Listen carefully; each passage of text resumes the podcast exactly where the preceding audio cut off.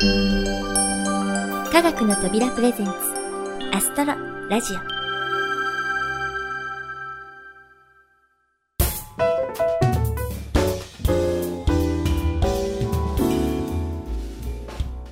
皆さんこんにちは土屋ゆ子です。長い冬も終わりうん東京では桜の花が街をピンク色に染めています。そして4月からは新入生新社会人の皆さんが新しい生活をスタートさせるんですよね。私は別にね、うん、生活が変わるわけではないんですけどでも春ってなんとなく心が躍るようなウキウキする不思議な季節です。皆さんは何かにワクワクしていますか？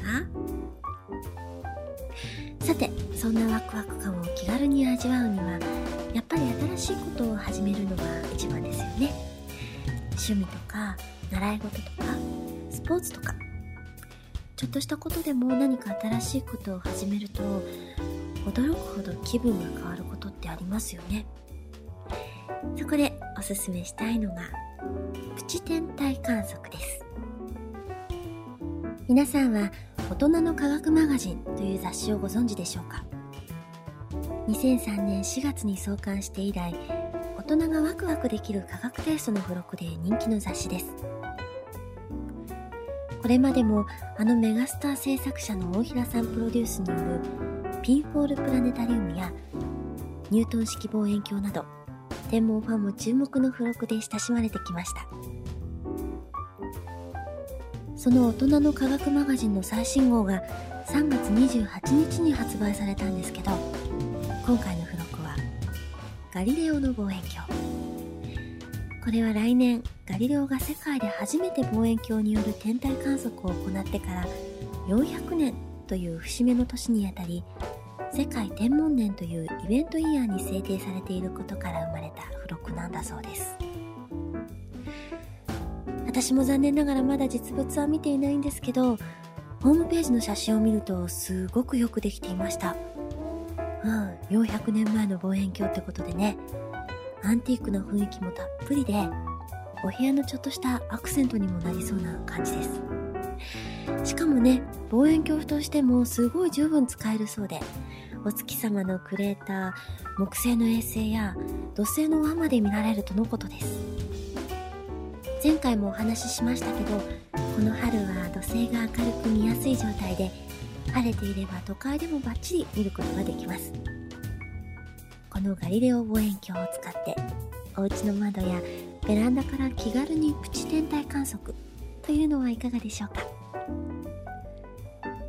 ガリレオが見た星空はこんな感じだったのかと遠い400年前に思いを馳せてもう一歩星の世界に近づいてみるというのもロマンチックですよね。この後はあゆこの星空探偵社のコーナーです。前回登場のビワッチくん可愛い外見とはマッチしないコテコテの関西弁でちょっとびっくりでした。でもいろんな人がいるんですよね。さて今回はどうなることやら。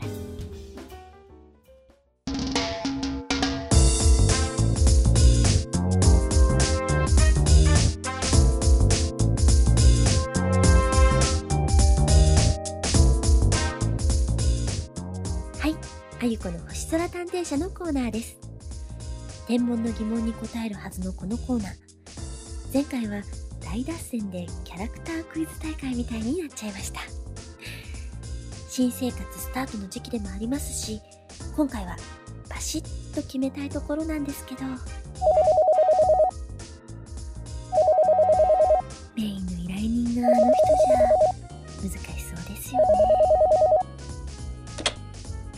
こちらあゆこの星空探偵社です。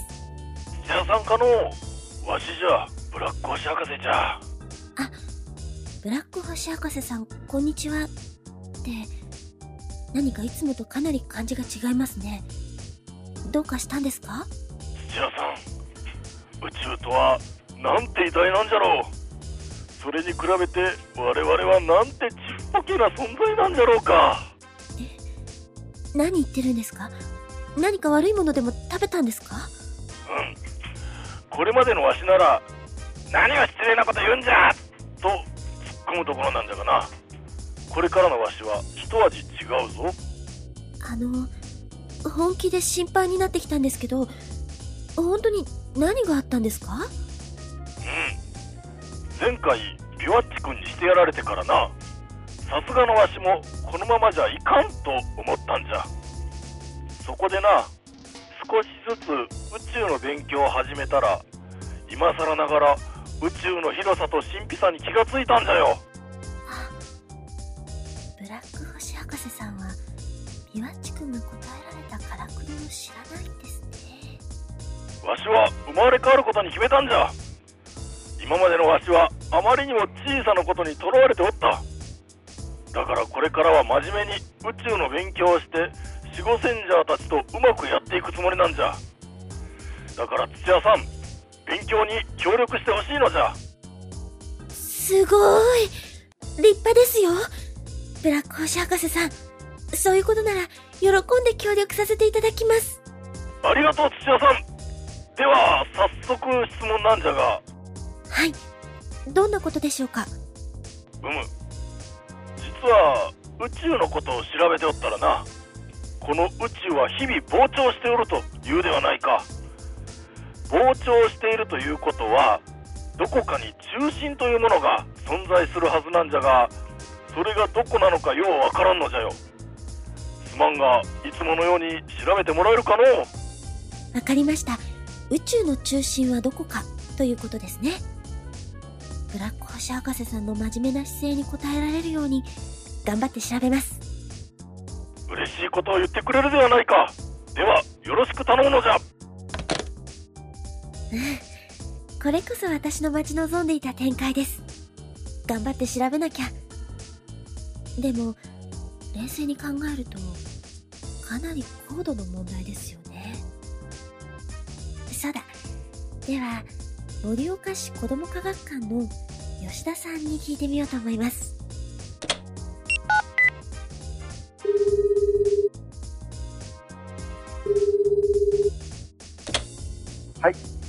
ちら盛岡市子ども科学館の吉田です。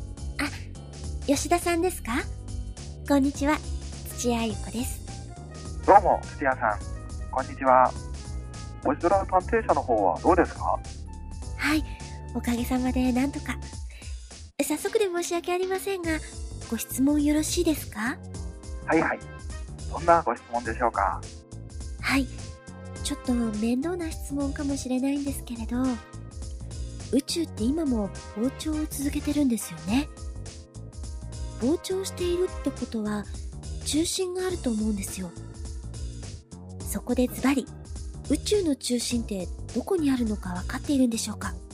なるほど。これはなかなかの難問ですね。わかりました。まず最初にお断りをしておきますが、我々人類は宇宙の全てが分かっているわけではありません。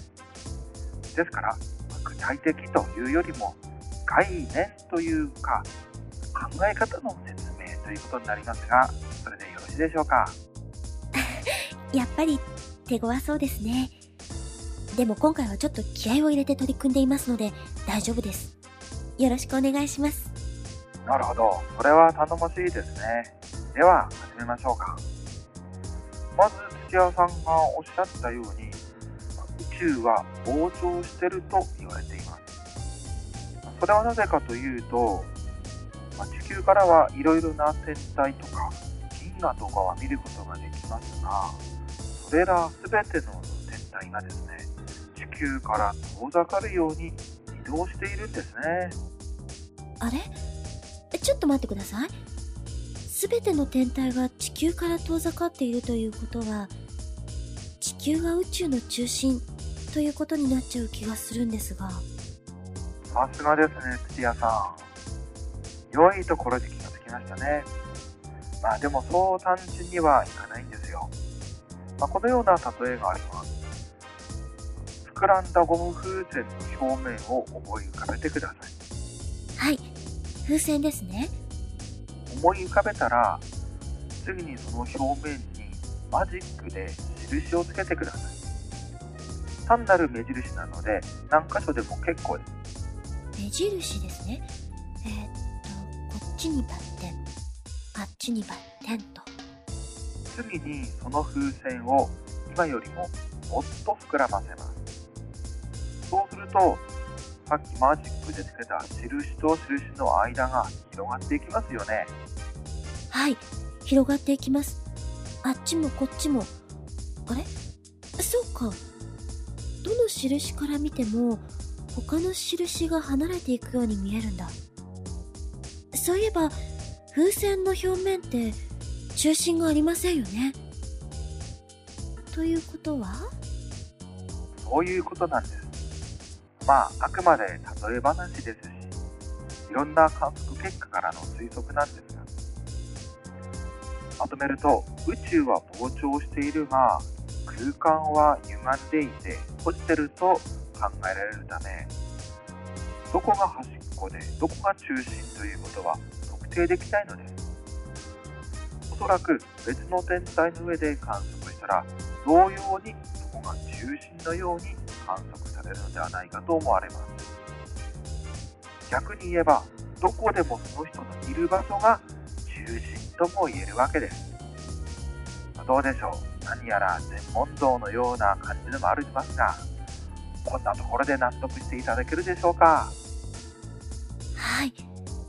確かによくわかったとは言えないんですけど、風船の例えでなんとなく理解できました。吉田さんにお聞きしてとっても良かったです。今日はどうもありがとうございました。また気軽にお電話くださいねそれではまたうーん、さすがに手強かったですね。でも、誰もが宇宙の中心って、ちょっとロマンがあって素敵ですよね。そうだ、ブラック星博士さんも心を入れ替えたようだし、ちょっと、かっこよく言ってあげよっと。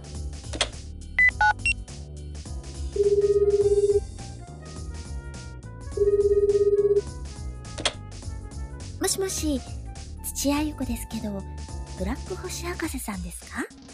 うんわしがブラック星博士じゃでどうじゃった？はい。喜んでください。どうやら、ブラック星博士さんが宇宙の中心みたいですよ。あ？わしが宇宙の中心じゃと？どういうことじゃ？えー、っとですね、地球上からの観測では、すべての天体が地球から遠ざかっているように見えるんですって。で、ブラック星博士さんが、ワームホールっていうんですか？それを使って、すごく遠いところに移動して観測したとすると、やっぱりそこからすべての天体が遠ざかっていくように見えるはずなんですね。うん。確かにそんな話を聞いたことがあるぞ。つまりブラック星博士さんのいるところが宇宙の中心と思えばいいんですよ。ね？ちょっと素敵なお話ですよね。あれ？え、聞いてます？それで話の続きがありまして、結局は誰もが宇宙の中心で、ブ星博士さん？なんじゃやっぱりわしが宇宙の中心か。そうじゃろうと思っとったんじゃよ。まあわしほどの大物じゃ。当然といえば当然じゃな。わしを中心に世の中は回っておるんじゃから時間を狂わせようが宇宙のことを知らなかろうがまあわしの勝手ということじゃな。よーし四五千じゃめ。宇宙の中心たるわしの力を思い知らせてくれようぞ。わあああああ。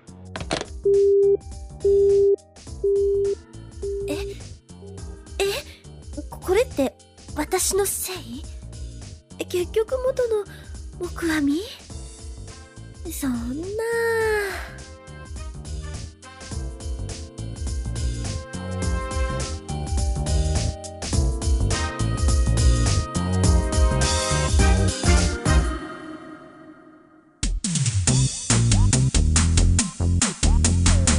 アストロラジオ。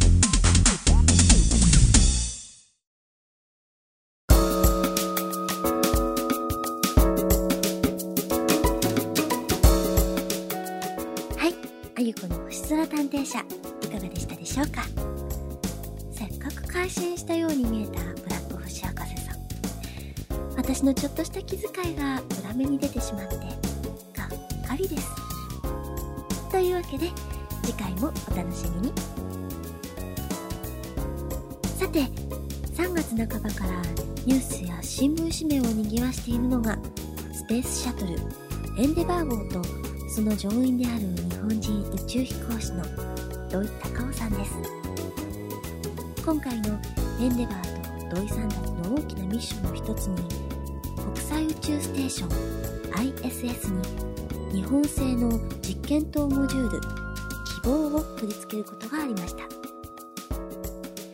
希望は取り付け完了しエンデバーも無事に帰還して何よりだったのですがアストロラジオ的にはもう一つ注目のニュースがありました。それは土井さんがエンデバーに持ち込んだ1枚の CD 平原綾香さんの歌う「星紡ぎの歌」が宇宙に流れたこと。この「星紡ぎの歌」実は企画されたのがアストロラジオ第1回のゲストとしてご出演していただいた山梨県立科学館の高橋真理子さんだったのです。この曲の歌詞は詩人であり作詞家の角和歌子さんが最初のフレーズを紡ぎそれに続く以降のフレーズを順次公募していくというリレー形式で紡がれたものです。曲は元チューリップの財津和夫さんが担当されました。そして歌い手となった平原さんはエンデバー打ち上げ当日現地のフロリダケネディ宇宙センターまで足を運び打ち上げの無事を祈ったのだとか。自分の作った関わった歌が宇宙で流れるなんてどれだけの感動があるのか。うん素敵ですよね。高橋さんをはじめ多くの人が紡いだ感動を乗せたエンデバー号無事帰還して本当に良かったです。さてここであゆこの星空探偵社にご登場いただいた盛岡市子ども科学館の吉田さんから皆さんへお知らせがあります。吉田さんどうぞこんにちは。盛岡市子ども科学館の吉田です。5月の連休、5月のね、3、4、5ですが、子ども科学館では子ども科学館祭りを開催します。もしね、盛岡にお越しの際には、どうぞ盛岡市で子ども科学館にお越しになってください。皆さん待ってます。はい吉田さんありがとうございましたこの季節どこのプラネタリウムでも春の新番組真っ盛り。盛岡市子ども科学館はもちろんのこと。お近くのプラネタリウムにもお花見がてら出かけてみてはいかがでしょうか。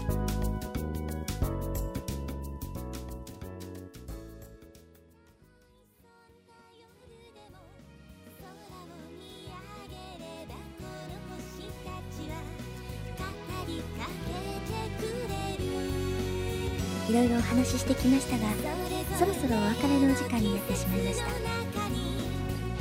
この番組は制作コムビルドショーマン脚本アルファボル教育明石市立天文科学館盛岡市子ども科学館企画制作科学の扉でお送りいたしました。それではまた次回をお楽しみに。お相手は私土屋ゆ子でした。